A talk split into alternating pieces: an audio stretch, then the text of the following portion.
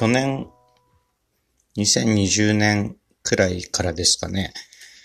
あの、アニメを僕よく見るようになりまして、アニメの映画とかも前よりは見るようになったんですけど、テレビアニメもね、あの、リアルタイムで追うことが増えまして、で、このクール、今期って言いますかね。今期、まあ一番熱心に見てたのが、ゆるキャンだったんですね。ゆるキャンシーズン2ですね。まあゆるキャンがどんな話かっていうのはね、ちょっと説明すると長くなってしまうので、まあウィキペディア見たり、そのものを、ゆるキャンっていうアニメそのものをね、2、3話ぐらい見てもらうのが一番早いかと思うんですけども、あの、高校生たちがキャンプをする。まあ、ゆるーく、ゆるいキャンプをするみたいな話なんですけども、あの、このゆるキャンによく言われるのが、いい意味でも悪い意味でもなんですけど、あの、何も起きないっていうね。うん。いわゆる日常系っていうんですか？僕そんなにアニメ詳しくないから、ちゃんとした定義とか分かってないですけど、まあ日常系。なんて言うんですかね、こう大事件が起きるとかじゃなくて、こう日々の生活をもうとつとつと綴るみたいな話ですよね。うん。で、まあ、大きな事件も起きないし、そしてあの、色恋沙汰が起きないっていうのも特徴なのかな？と僕はまあ認識してるんですけど。で、まあ、ゆるキャンね。昨日かな？僕、そのシーズン2の最終回見まして、ああ、よかったなと。いい作品だったなというふうにふわーっと思いまして、まあなんかちょっと喋っておこうかと思いました。で、まあ先ほど言いましたように、まあいい意味でも悪い意味でも日常系、ゆるいと言えばいいですかね。まあ何も起きないみたいな言い方をされるんですよ。で、何も起きないからこそつまらないという人もいれば、この何も起きないっていうのが、あの、ほっこりしていいんだと。特に、あの、ここ最近のね、コロナ禍でこうささくれだった気持ちを癒してくれる。このゆるさがいいんだっていう人もいますね。まあ、二極化してるのかな。とりあえずその、日常系であるってことはみんな認識してて、で、その、なんていうの、両サイドで意見が分かれる。みたいな感じだと思うんですけど、まあそれはそうだろうなとは思いつつ、まあそうですね、最終回だけをとって話しますけど、やっぱその、ふわふわした日常の話とはいえ、その中にやっぱ事件っていうかね、感情の起伏ってやっぱ起きてるんですよね。決してなぎの状態だけをずっと描いてるわけじゃないと僕は思いました。でね、最終回、まあ見まして、あのー、まあ最終回なんで普通こうぐわっと盛り上がるクライマックスみたいなものがありますよね。その何も起きないと言われてきたゆるキャンなんですけど、最終回では一応クライマックスみたいなものがありまして、あの、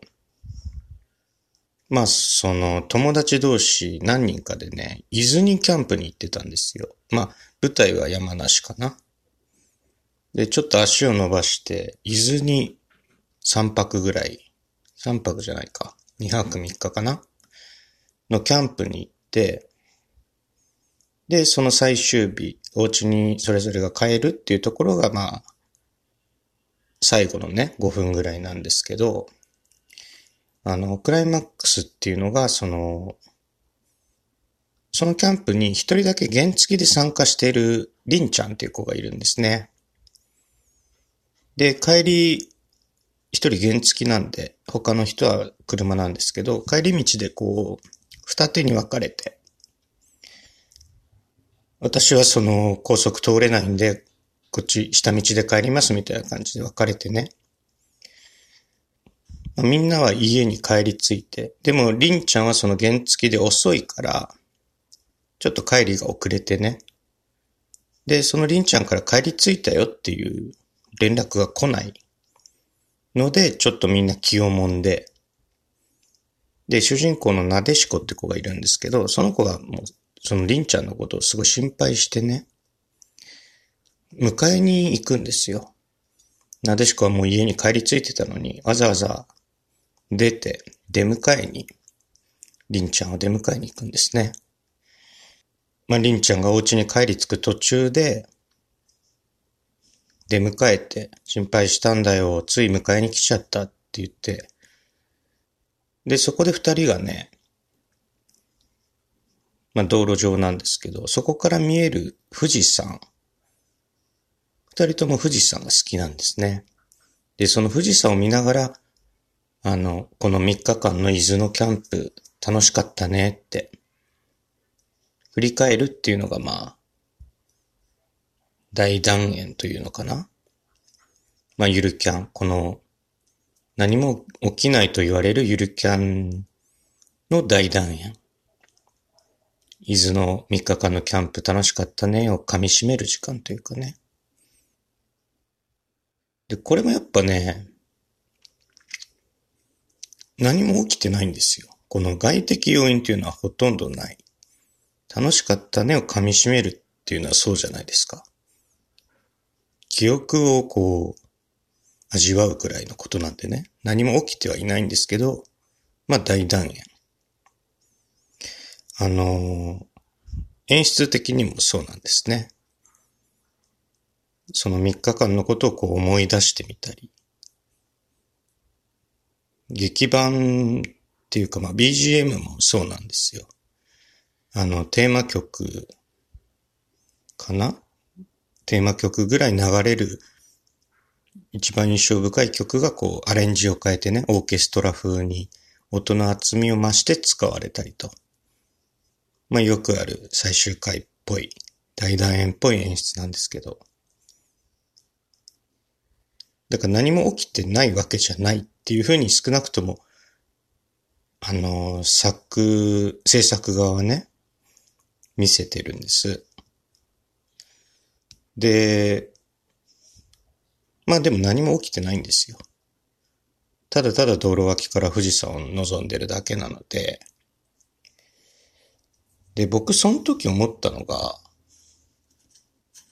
生意気っていうか、何様だっていう話なんですけど、その、何も起きてないことを、要するに BGM で盛り上げて何か起きてるかのようにそのシーンは描かれてたんですよ。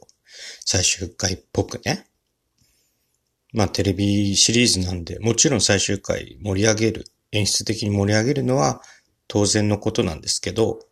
それが僕なんかね、なくてもいい気がしたんです。っ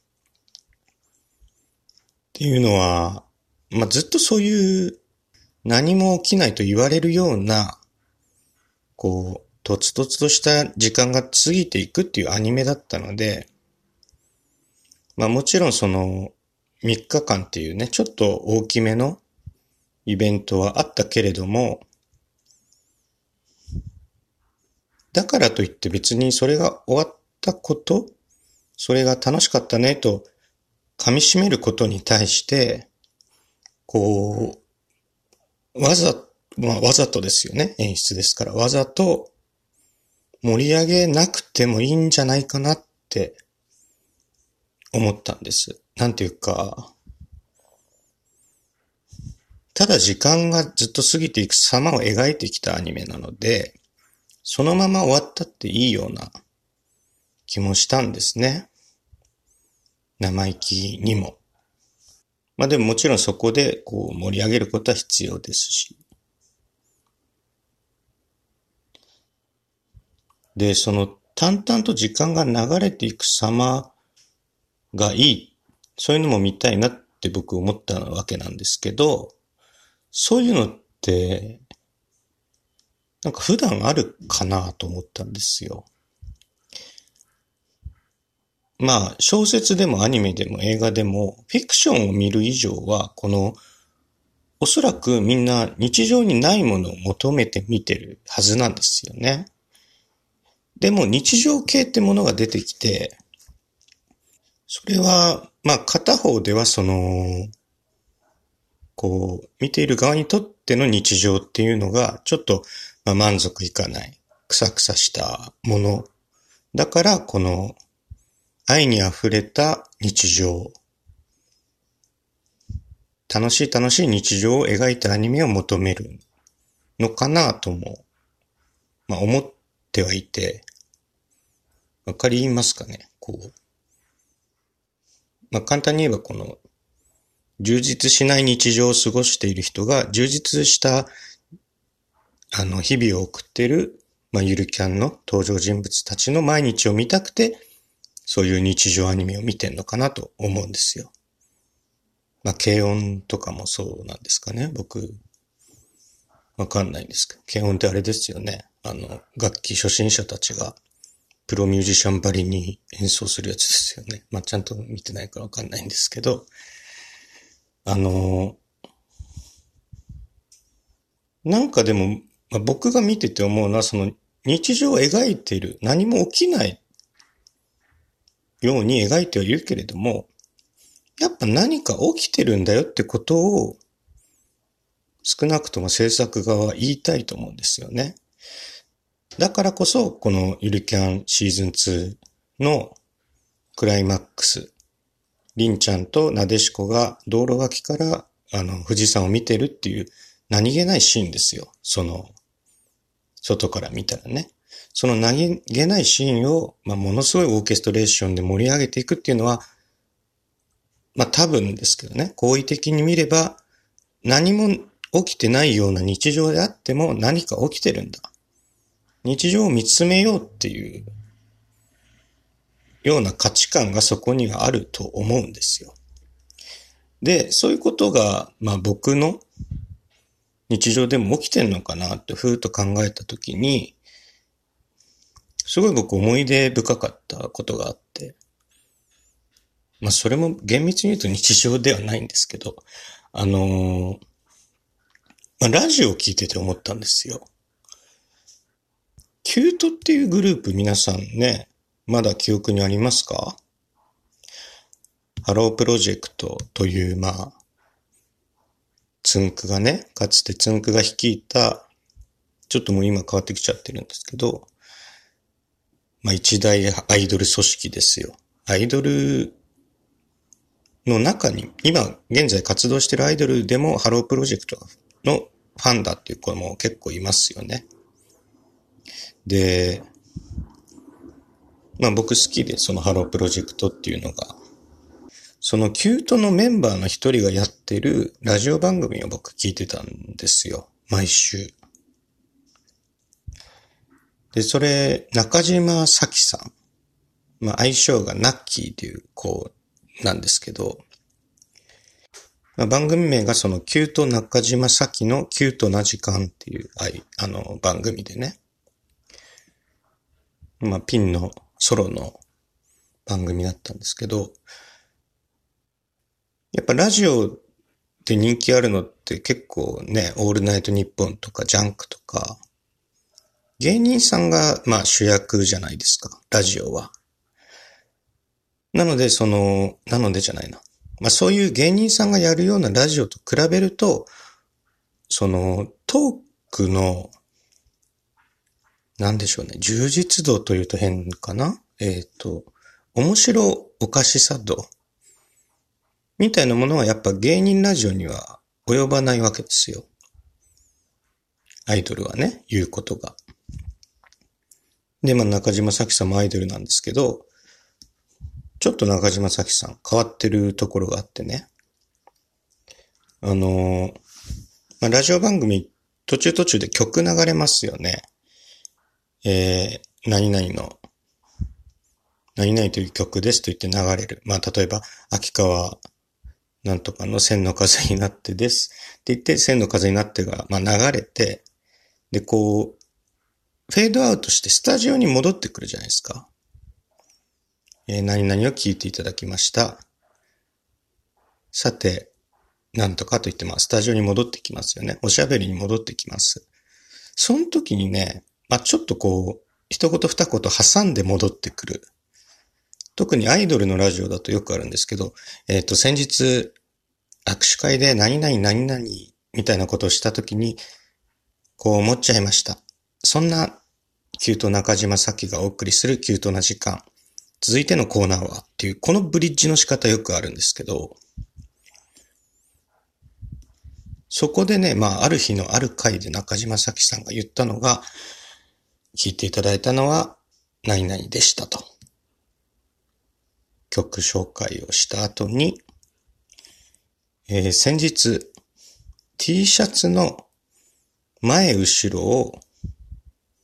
反対に着てしまっていたことに、半日気づかずに、そのまま過ごしてしまいました。キュート中島咲のキュートな時間とそういう戻し方をしたことがあったんですね。うん。で、さっきも言いましたけど、まあ芸人さんだ、もしそれを芸人さんがやるとしたら、まあとんでもないギャグを入れつつ戻しますよね、スタジオに。でもそこで中島咲さんが言ったのは、先日 T シャツの前後ろを反対に着ていることに気づかず、えー、半日過ごしてしまいました。キュート中島咲がお送りするキュートな時間という風に戻したんですね。これって、おそらくね、中島咲さん自体は、あの、面白を入れている認識なんですよ。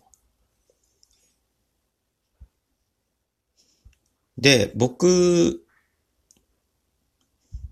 を、僕とかのね、あの、芸人さんのラジオを聞いて育ってきたものからすると、その、T シャツを前後ろ客にしてきてるなんてね。で、半日過ごして、それだけですよ。特にオチはない。そんなショートエピソードをラジオで言うことかって僕は思ったんです、最初。でも、なんか引っかかって、裏返ってはないんですけど、こう、時間を経てね、思い返したときに、あの、T シャツを後ろ前に着て半日過ごしたというだけ、これめちゃめちゃ面白いなって思うようになったんですね。うん。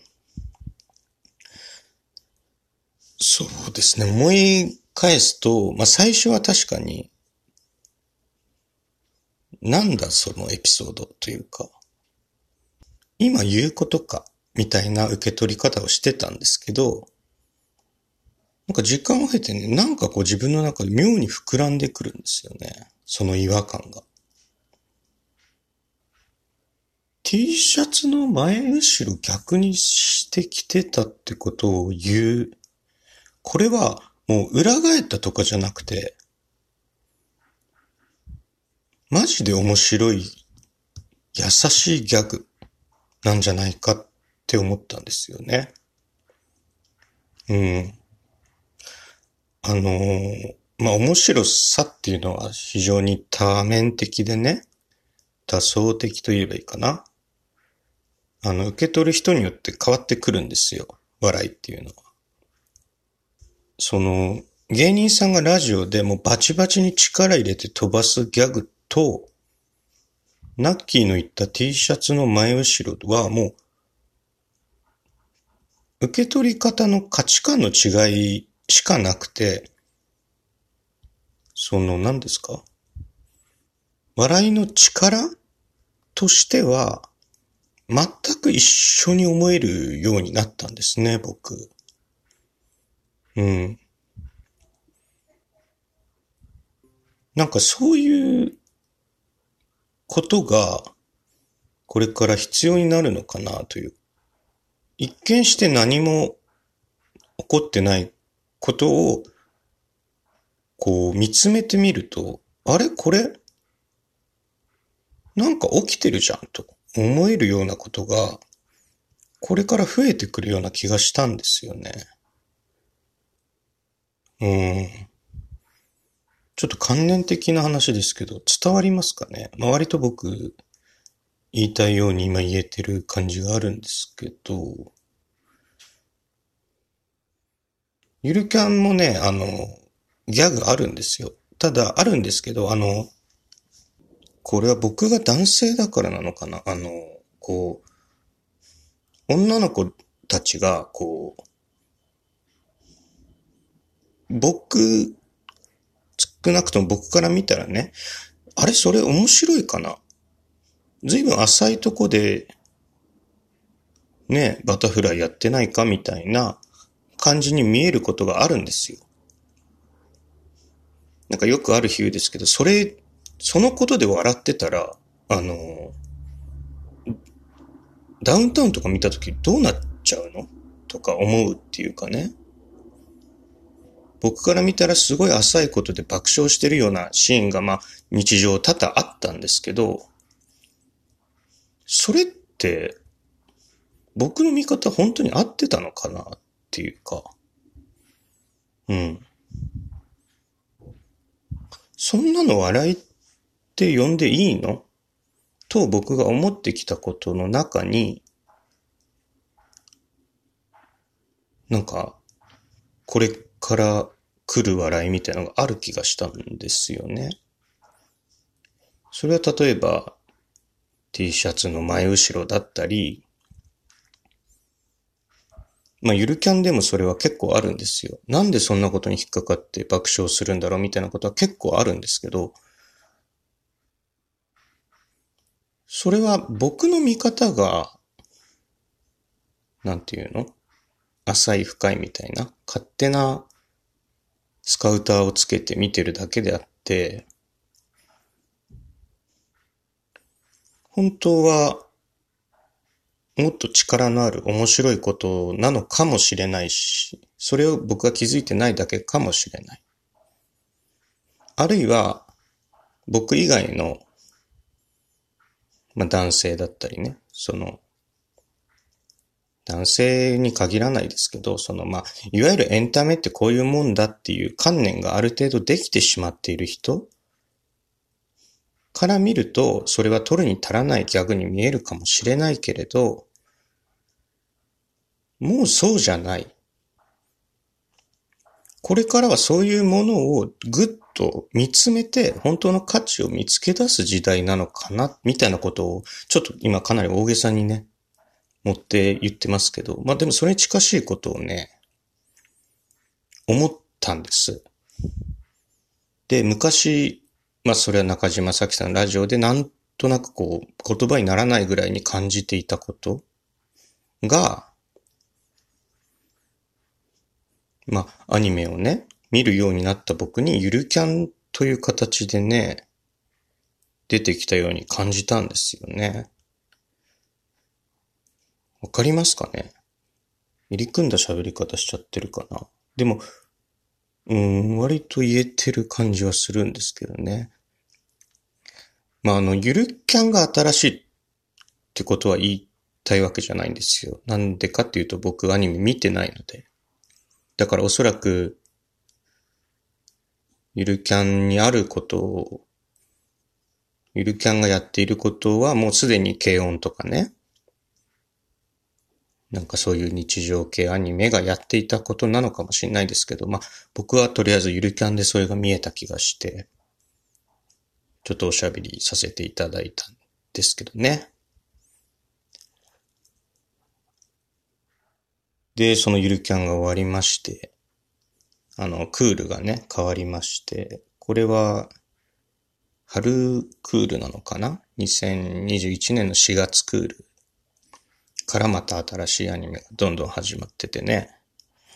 僕、多分ね、8割ぐらいその、新番組の第一話、録画してます。ちょっとチェックしてね、この、コンクール、このクールも、何かこう追って見ていきたいなと